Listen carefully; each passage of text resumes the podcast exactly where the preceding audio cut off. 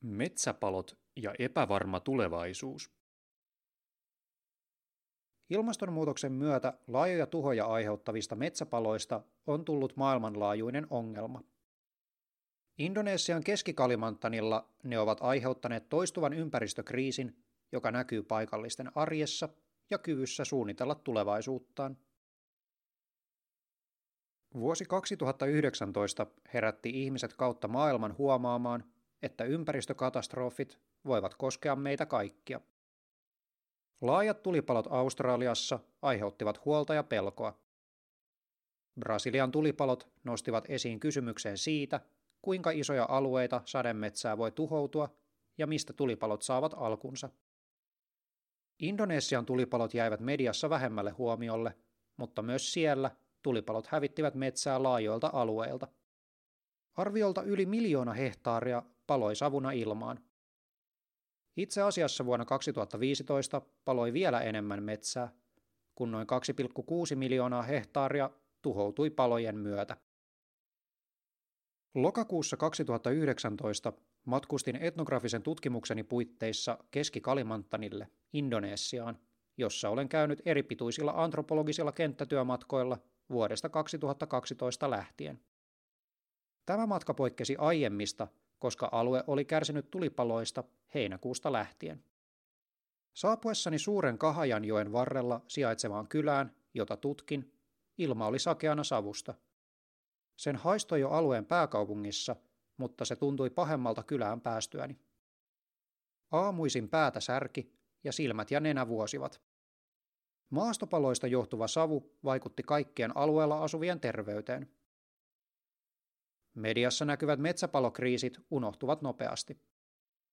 Ihmiset, jotka altistuvat niiden vaikutuksille tai joutuvat kokemaan ympäristötuhoja kotiseudullaan, voivat kuitenkin kokea muutoksen arkipäiväisessä elämässään vielä pitkään. Ympäristökatastrofien antropologiaa Indonesian metsäpalot on usein yhdistetty viljelijöiden yrityksiin raivata maata öljypalmulle tai muulle viljelylle. Indonesiassa on toisinaan myös syytetty kaskeriisin viljelijöitä tulipaloista, sillä menetelmä perustuu riisin viljelysmaan raivaamiseen tulen avulla. Kalimanttanilla maaseudun asukkaita on viety jopa oikeuteen, jossa he periaatteessa voivat saada vankeustuomion kaskiviljelystä syytettynä. Toisaalta on huomattu, että palot laajenivat yritysten omistamilla tai metsitykseen merkityillä plantaasialueilla, joten palojen taustalla vaikuttavatkin yritykset. Monet tutkijat ja toimittajat ovat keskustelleet palojen syttymisen poliittisista tai ekologisista syistä.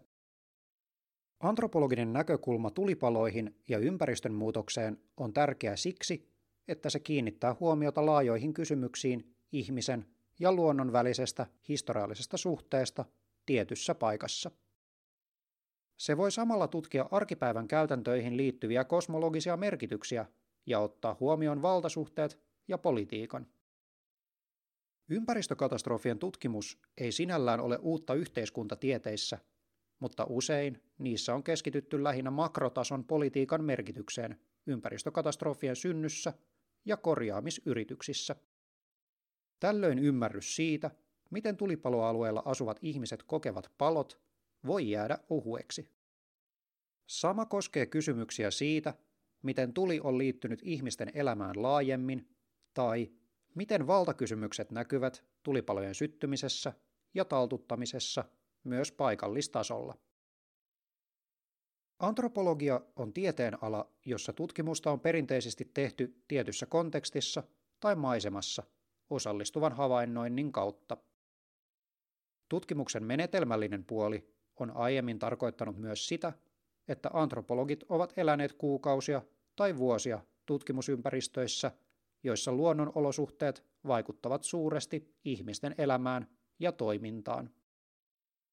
Luonto-ihmissuhdetta käsittelevä tutkimus on siis tavallaan ollut sisäänrakennettuna tieteenalan perinteessä ja sukulaisuutta, sosiaalisuutta ja taloutta koskevassa tutkimuksessa. Antropologisessa tutkimuksessa ympäristökatastrofit ovat jääneet vähemmälle huomiolle. Viime vuosikymmeninä monet antropologit ovat heränneet huomaamaan, että ympäristö muuttuu kiihtyvällä vauhdilla johtuen ilmastonmuutoksesta, luonnonvarojen kasvavasta hyödyntämisestä tai vaikkapa rakennusprojekteista, kuten totean yhdessä Eeva Bärilundin ja Timo Kallisen kanssa kirjoittamani Dwelling in Political Landscapes kirjan johdannossa.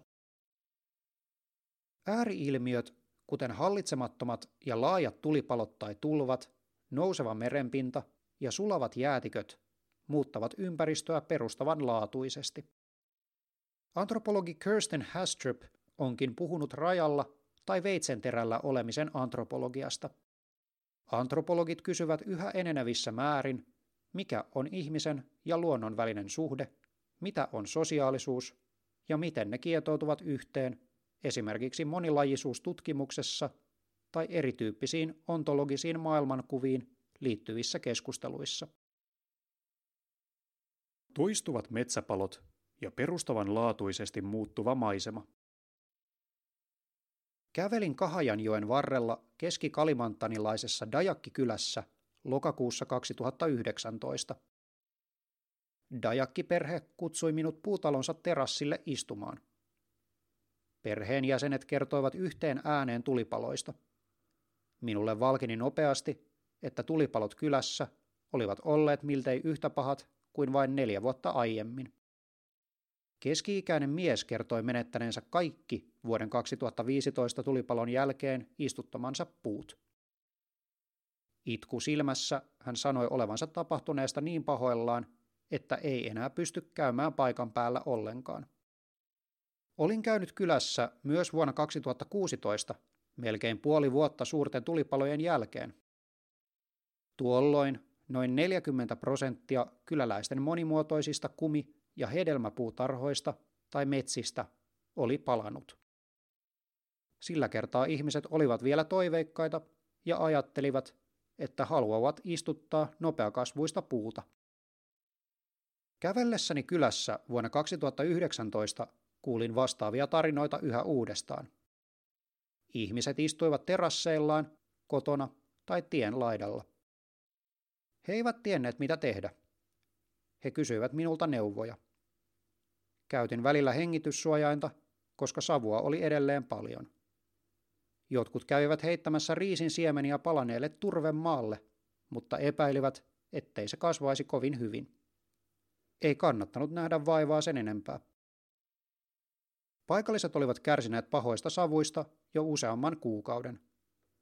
Jotkut olivat viettäneet ainakin kuukauden vahtien savun ja tulipalojen ympäröimiä puutarhojaan, jotta ne eivät palaisi. Vielä alle kymmenen vuotta sitten istutetut kumipuut tai nopeakasvuiset puulajit korvasivat vuonna 2015 palaneita puutarhoja. Kyläläiset kutsuivat näitäkin puutarhoiksi, vaikka ne erosivat yksilajisuudellaan asuinpaikkojen lähellä olevista vanhoista puutarhoista, joissa kasvoi hedelmäpuita, kumipuita, rottinkia, bambua ja muita lajeja, niin että ne pysyivät suhteellisen kosteina ja siten harvoin paloivat. Monet menettivät uudet puutarhansa, koska laajat tulipalot levisivät nyt rajusti aiemmin kuin kukaan olisi uskonut. Sydäntä särkee, minulle kerrottiin. Kyläläiset olivat laskeneet, että neljän tai viiden vuoden välein tulipalot syttyvät uudestaan, joten kannattaako mitään tehdäkään. Toiset sanoivat, että luovuttaa ei saa. Ympäristön muutos, sademetsien häviäminen, luontaisten eläinlajien katoaminen ja uusien lajien ilmaantuminen aiheuttavat valtavia muutoksia eri yhteisöissä. Tulipalot, jotka ovat mittakaavaltaan suuria ja hallitsemattomia, voivat johtaa pysyviin yhteisöjen toimeentulon ja elämäntavan muutoksiin.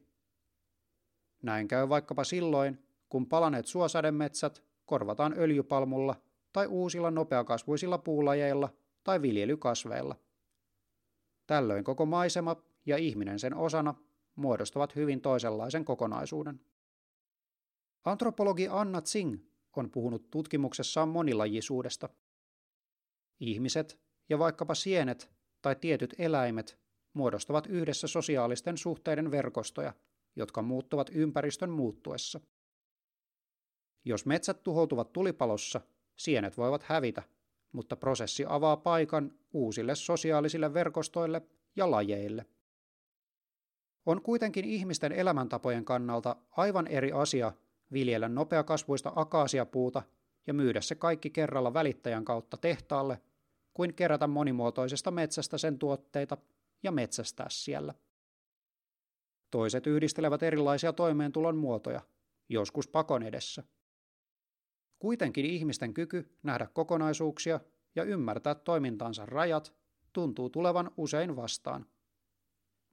Kenttätyöni aikana monet dajakit pohtivat ääneen, mitä heidän kannattaisi kasvattaa turvemaille. Jotkut piirsivät vihkooni erilaisia turvemaan mahdollisia kosteuttamisjärjestelmiä. Kannattaisiko se tehdä näin, kun asiantuntijatkaan eivät näytä tietävän ja heidän kokeilunsa epäonnistuvat? Tuntui vaikealta, että ihmiset toivoivat minulta ratkaisuja ja neuvoja. Heidän kapasiteettinsa kuvitella tulevaa näytti kärsineen pahan kolauksen. Ihmiset halusivat varmistaa muilta, mitä pitäisi tehdä. Tulipalojen kaltaisilla luonnonkatastrofeilla on suuri vaikutus siihen, miten ihmiset kuvittelevat tulevaisuutensa ja minkälaisia suunnitelmia he tekevät. Tulipalojen ajalliset, sosiaaliset ja yhteiskunnalliset ulottuvuudet. Ympäristön muutos liittyy usein siihen, että rahatalouden uskotaan tuovan parempaa toimeentuloa. Valtiot haluavat muuttaa suosademetsää viljelymaaksi. Yritykset tai erilaiset ennallistamishankkeet taas haluavat metsittää turvemaita puuplantaaseilla. Monissa ratkaisumalleissa pyritään tuottamaan taloudellisesti arvokasta maisemaa, josta paikalliset ihmiset, valtio tai yritykset saisivat rahaa. Kenttäkylässäni nämä hankkeet, joita antropologi Tanya Murray Lin kutsuu parantamisyrityksiksi, ovat johtaneet päinvastaiseen. Metsät on kaadettu, suosademetsät kuivatettu ja kanavoitu, ja nyt tulipalot piinaavat vuodesta toiseen. Huonosti suunnitellut metsittämisyritykset saattavat johtaa siihen, että uudet puulajit sopivat heikosti kyseiseen maaperään ja alueelle. Tässä kylässä puut paloivat ennen kuin niitä ehdittiin korjata ja ennen kuin nuorista kumipuista ehdittiin valuttaa kumia. Huomattiin, että uudet nopeakasvuiset puulajit kuolevat tulipalossa saman tien, kun taas kumipuilla voi olla mahdollisuus selvitä pienistä paloista. Mitä seuraavaksi? Kun puut tuntuvat joka tapauksessa palavan, niiden kasvattamiseen tai istuttamiseen ei riitä hirveästi energiaa. Se ei ole ihmisille enää niin arvokasta toimintaa, kuten antropologi David Graeber ehkä sanoisi. Toisaalta palaneille maille meneminen voi tuntua emotionaalisesti ylivoimaiselta. Surun menetetystä on niin iso. Tämä voi johtaa myös maan myymiseen. Antropologisen tutkimuksen kautta voidaan tarkastella monimutkaisia pitkän aikavälin prosesseja, jotka johtavat tulipalojen kaltaisiin ympäristökatastrofeihin. Katsomalla luontosuhdetta sekä ihmisten että ihmisen ja luonnon välisen vuorovaikutuksen tai verkostoitumisen näkökulmasta löydetään uudenlaisia yhteyksiä ja kokonaisuuksia. Tällöin on ehkä helpompi ymmärtää, että suosademetsäalueen kuivattaminen kanavilla ja muuttaminen viljelymaaksi tai sinne tiettyjen lajien istuttaminen voi trooppisilla alueilla johtaa kuivuuteen ja tulipaloihin, vielä kun ilmastonmuutos tuo tullessaan entistä pidempiä kuivia kausia. Vaikka puhuminen ilmastonmuutoksesta on hyvin tärkeää, on erityisesti nostettava esiin taloudellisiin, poliittisiin tai lyhyen tähtäimen intresseihin tähtäävien hankkeiden ja toimien vaikutukset. Suuret rakenteet merkitsevät. Samalla voimme ehkä ymmärtää senkin, ettei kaikkien ihmisten luontosuhde ole samanlainen ja että pienilläkin teoilla on merkitystä. Kirjoittaja Anu Lounela toimii Suomen Akatemian tutkijatohtorina sosiaali- ja kulttuuriantropologian oppiaineessa Helsingin yliopistossa. Hänen tämänhetkinen tutkimusprojektinsa käsittelee ilmastonmuutoskiistoja ja arvoja Kalimantanilla, Indonesiassa. Podcast-lukija Eemi Nordström.